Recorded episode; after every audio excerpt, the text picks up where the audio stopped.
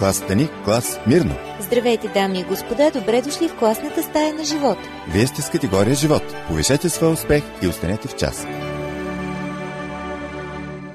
Здравейте, приятели, започва категория живот. Вие сте в компанията на Божидар Ради, а това, за което ще си говорим, са нещата от живота, както обикновено.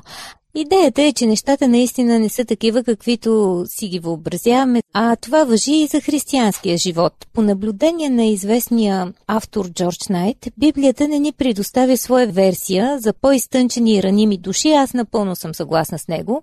Нещата в Божието Слово са открити, казани са най-директно и най-големите свети има за какво да се покайват. Например, Авраам два пъти предлага жена си на друг и все пак това не пречи да бъде наречен баща на вярата. Не поради тази причина, разбира се. Давид пропада в пошлата история с Вицавея и става поръчител на убийството на един лоялен и качествен човек, какъвто е мъжът ти. Въпреки това, след покаянието му, Бог го нарича мъж по Божието сърце. Петър, след горещи клетви във вярност, се отрича още по-горещо от своя Господ, но на закуската след възкресението Исус му се доверява със "Спаси агънцата ми".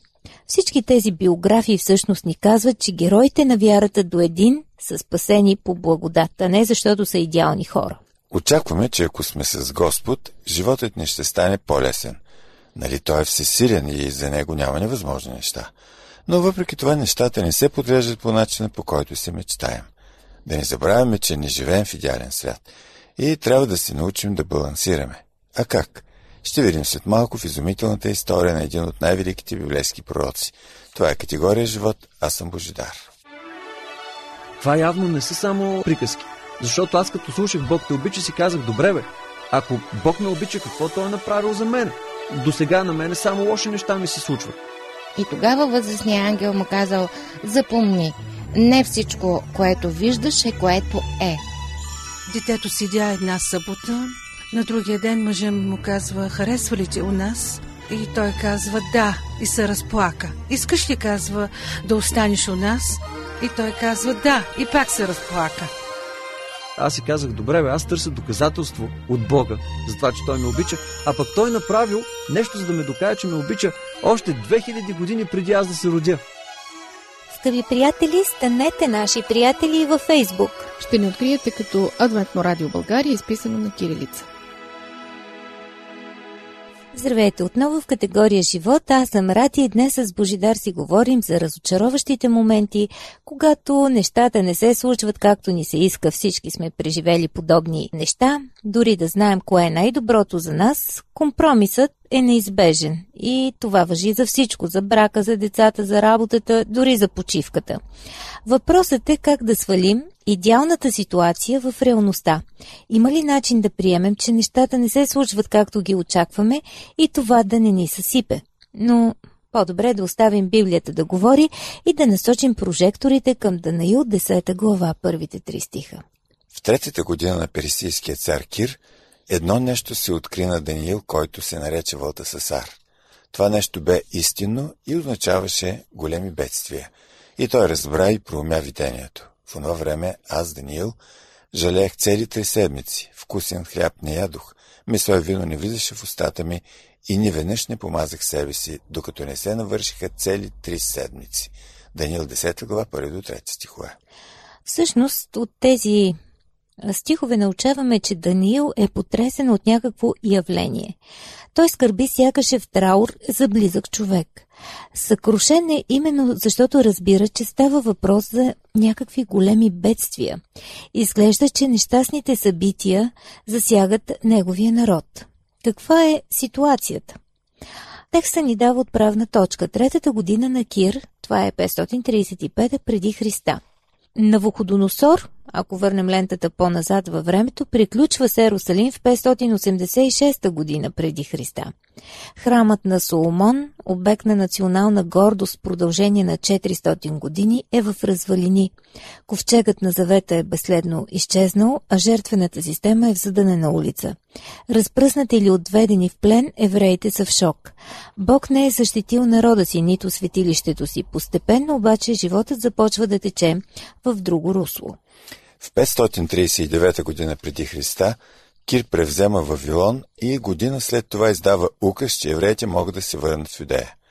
Но хората не се юрват гренали от щастие към Палестина, нито надават радостни възгласи. Падна Вавилон.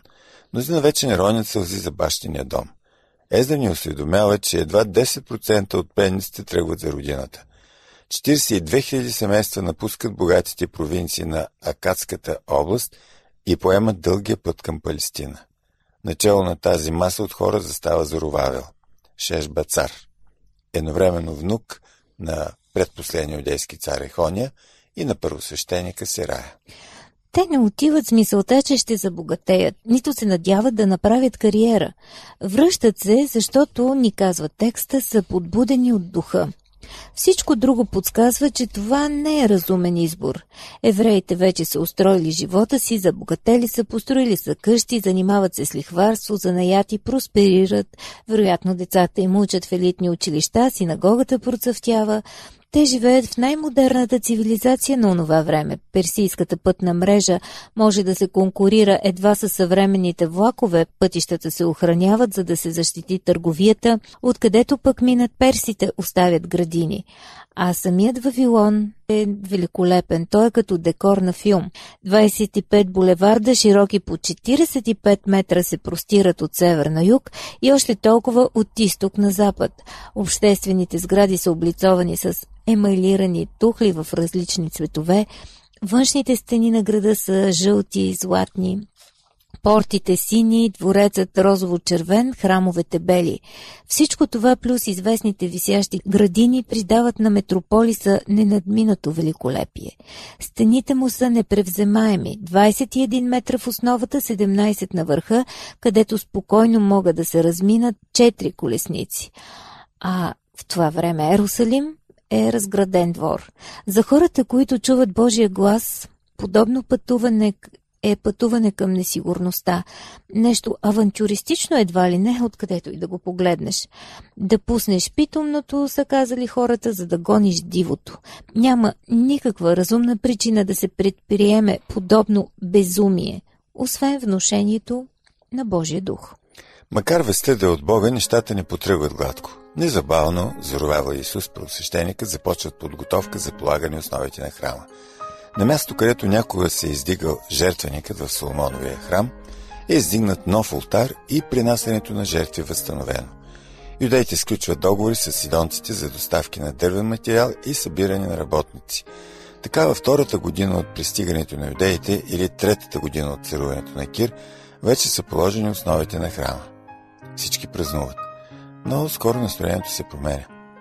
Самаряните предлагат да участват в строежа, но им е отказано. Това ги озлобява и те започват да пречат с всички средства на Йерусалимската община.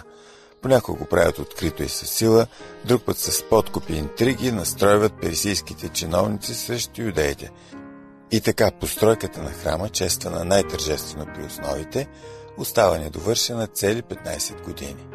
Със сигурност Даниил е чул за тези неприятности. Може би е имал и видение. Освен това, преди четири години е разбрал от свитъка на книгата на Еремия кога ще свърши пленничеството. В първата година на Дарий Асуиревия син, от рода на Мидяните, който се постави цар над халдейската държава, аз, Даниил, разбрах от свещените книги числото на годините, за които дойде Господното слово към пророк Еремия, че запустението на Йерусалим ще трае седемдесет години. Бог е дал зелена светлина, но ситуацията е отчаяваща. Даниил е осемдесет и осем годишен, когато вижда картини без коментар. Става въпрос за големи бедствия. Бъдещето на Божия народ изглежда безперспективно. Старият пророк все още има влияние в персийския двор. Дали не би могъл да се застъпи за освободените пленници? Той отива с приятели на осамотено място, за да се моли. И то не е за ден-два. Изминават три седмици без никакъв знак от небето. Макар да не е имал семейство, не е станал саможив и ексцентричен самотник. Още от младостта си е обграден с приятели. Със сигурност те са важна част от живота му. Сега също не е сам. Да си молиш с приятели, какво по-хубаво от това? И още нещо. Даниил е пророк от най-висока проба, но това не го прави дървен философ, който всичко знае и няма какво да научи от другите пророци. Той не подценява свещените свитъци, поради това, че е имал невероятни откровения от щаб-квартирата на небето. Така, докато чете Еремия, Даниил стига до важно прозрение за времето, в което живее.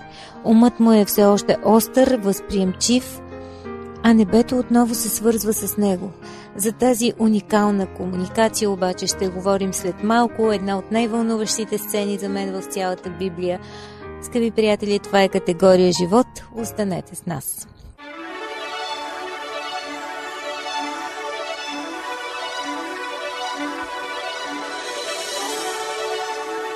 Разбрах, че има хора, които са добри. Не е задължително да бъдеш точно определено течение, даже християнин, за да бъдеш добър човек.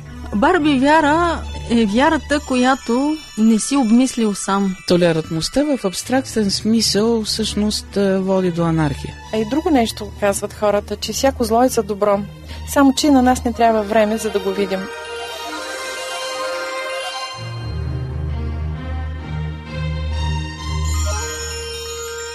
Вземете думата в категория живот. Свържете се с нас на телефон шест три три пет три три с код нула три две.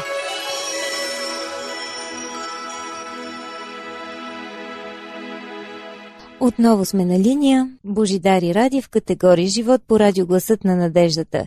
Днес сме в компанията на един старозаветен пророк. Той е наистина невероятен човек. Говорихме за това, че е с приятели, близо деветдесет годишен, получава ново видение, което се отнася за бъдещето на неговия народ. Изключително притеснен, Даниил отива да се моли заедно със свои близки и ето как се развиват нещата след това. Днес сме се концентрирали върху Даниил десета глава, а сега чуйте четвърти до девети стихове как се развива историята. И на двадесет и четвъртия ден от първия месец, когато бях при брега на голямата река, която е Тигър, като повдигнах очите си, видях и ето един човек облечен в ленини дрехи, чието кръст бе опасан с чисто уфаско злато. Тялото му бе като хрисолит, лицето му като изгледа на светкавица, очите му като огнени светила, мишците и нозете му бяха наглед като лъскава мед и гласът на думите му като глас на много народ. Само аз, Даниил, видях видението, а мъжете, които бяха с мен, не видяха видението, но голям трепет ги нападна, да побягнаха да се скрият. И тъй аз останах сам да видя това голямо видение, от което не остана сила в мен, защото енергията ми се обърна в тление, да останах безсилен.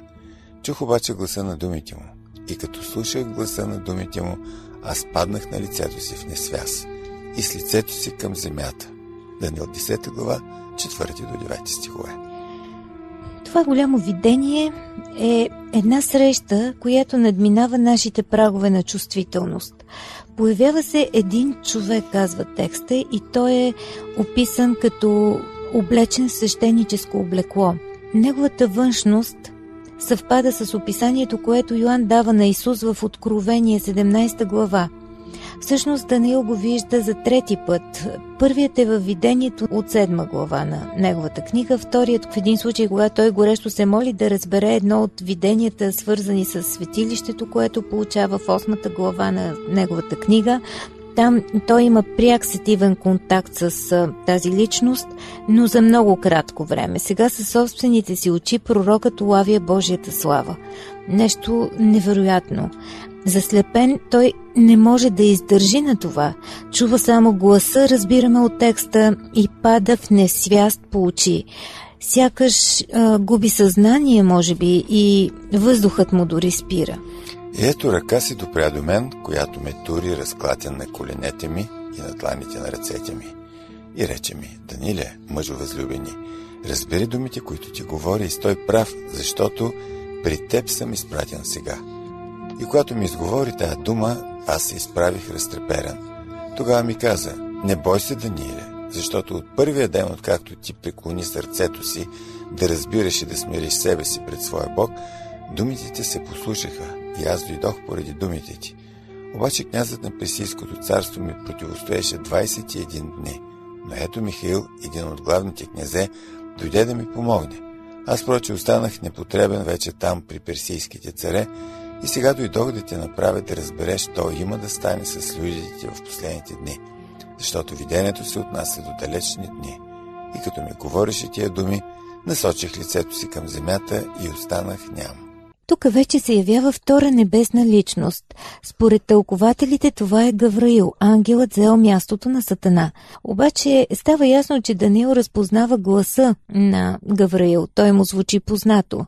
В първата им среща Даниил го приличава на мъж с вид на светкавица в деветата глава на книгата, а Гавриил подкрепя пророка, изправя го и му говори насърчително. Казва му, че молитвата му е чута веднага, но проблемът в персийския двор е отнел време. Дава му даже обяснение за забавянето. Вижте само какво е отношение. Вероятно, Даниил е предпочитал всичко да се реши на мига. Такива са и нашите нагласи, когато сме в някаква критична ситуация.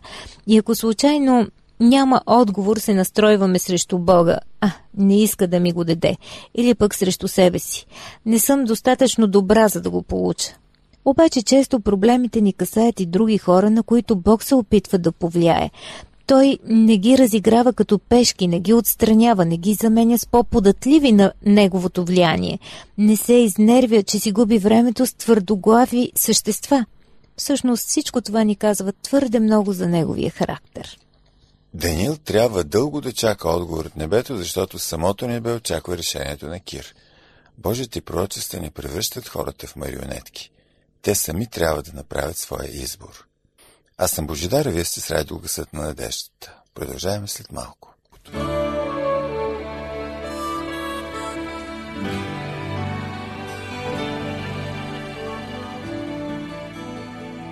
Скъпи приятели, науката на щастието е най-важната сфера за развитие в медицината на бъдещето. Специалистите ни казват, че доброто дело ни се връща като порция здраве, а благодарността е антидепресант. Разкажете ни история, в която доброто побеждава. Опишете своя хепи енд. Първите пет истории ще бъдат наградени. Освен това ще ги чуете в ефир. Адресът го знаете. Пловдив четири хиляди, улица Антим първи, номер двайсет и две, звукозаписно студио. А можете да ни пишете и на имейла awr долна черта bg at abv точка bg.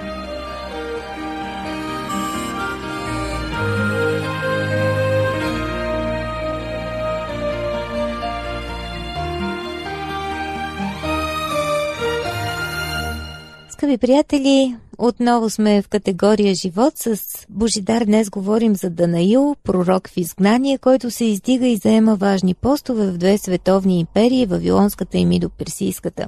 Когато вече е почти деветдесет годишен, той отново е посетен от небето. Две личности, в които разпознаваме Исус Христос, облечен в първосвещеническо облекло, и мъжът с вид на светкавица, ангел Гавриил, разговаря с пророка за бъдещето на неговия народ. В името на това бъдеще в персийския двор се води невидима битка. Завесата се вдига и ние разбираме, че когато всичко изглежда объркано, Бог продължава да работи в наша полза. Всъщност добрата кауза няма да пропадне, но често се отчаиваме и забравяме за невидимата реалност на Бог и неговите ангели. Вероятно и Кир не се е давал сметка за невидимите гости в персийския дворец. Надали му идвало на ум, че царството му се крепи на тяхното присъствие. Вероятно е мислил, че решава съдбините на света, докато в задкулисието на невидимото князът на персийското царство, т.е. Сатана, се опитва да наделее над Гавриил. В нашия свят доброто трудно взема надмощие. Понякога прогнозите изглеждат твърде мрачни, но небето няма да допусне бъдещето на Божия народ да пропадне. Затова се намесва князът Михаил. Очевидно става дума за Исус Христос. Той се явява на Даниил, докато е в двореца на Кир. Нещо невъзможно дори за Гавриил. Продължаваме с текста от десета глава. И ето, един подобен на човешки син се допря до устните ми.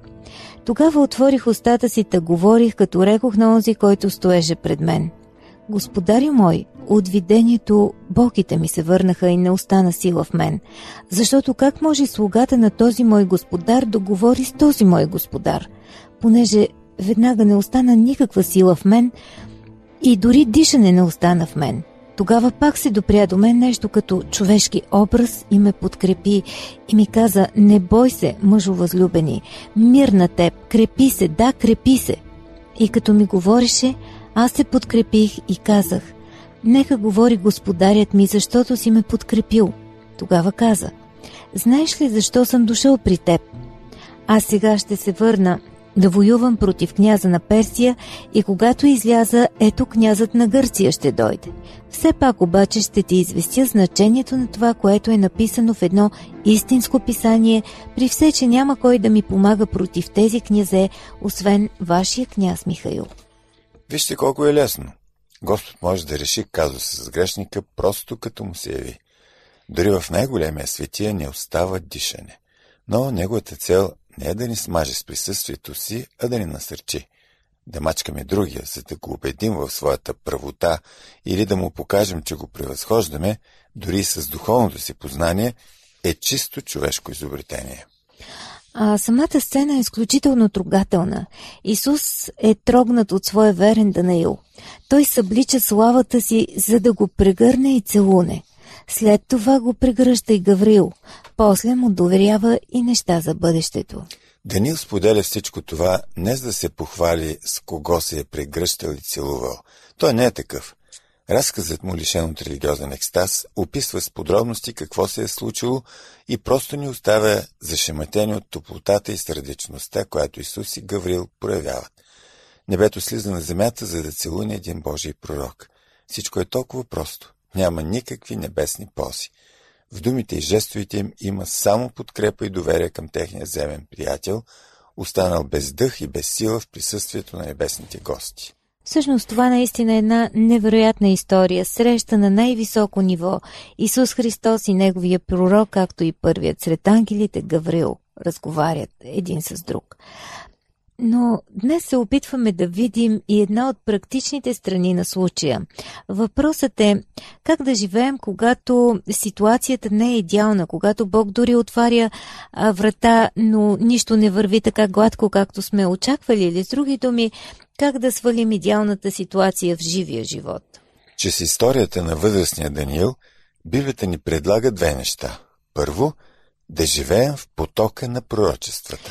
Това за мен е изключително важно нещо. Естествено, ние трябва да подхождаме с голямо смирение към пророчествата, но ако ги пък пренебрегваме, губим почти изцяло картината на бъдещето, която е изключително обнадеждаваща.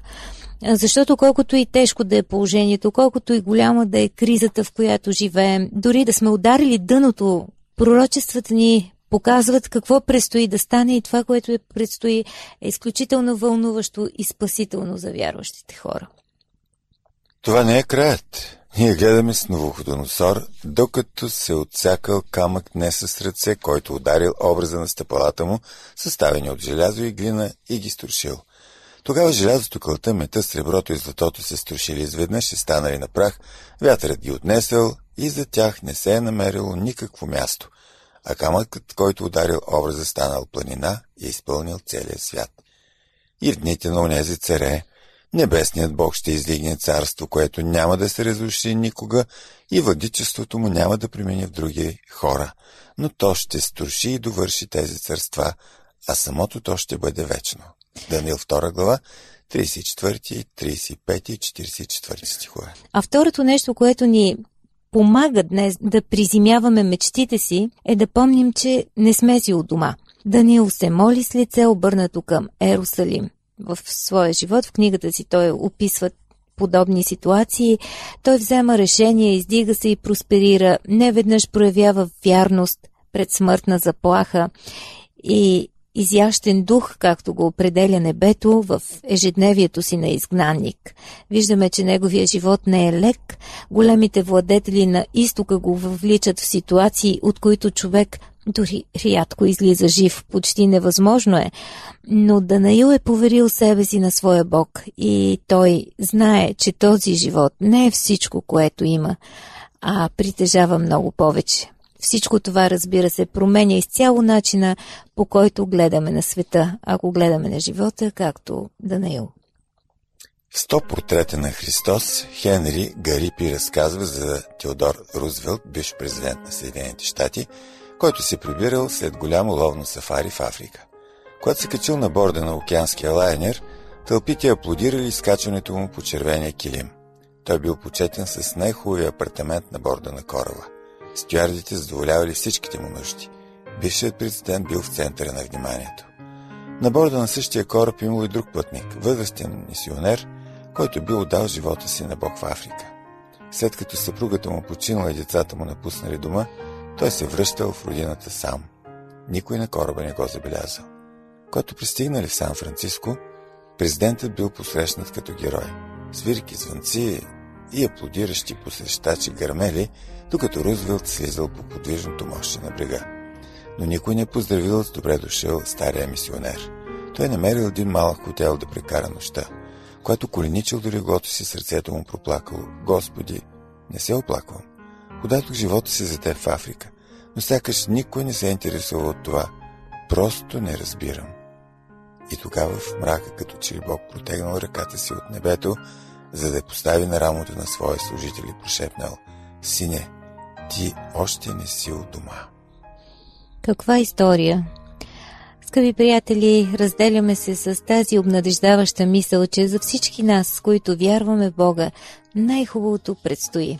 Това беше всичко в категория «Живот» за днес. Слушайте ни отново в четвъртък по това време на тази честота. А ако искате да чуете нещо друго, потърсете в архива на нашите сайтове ей дабъл ю ар точка орг и ей дабъл ю ар точка ес да би джи точка орг. До чуване!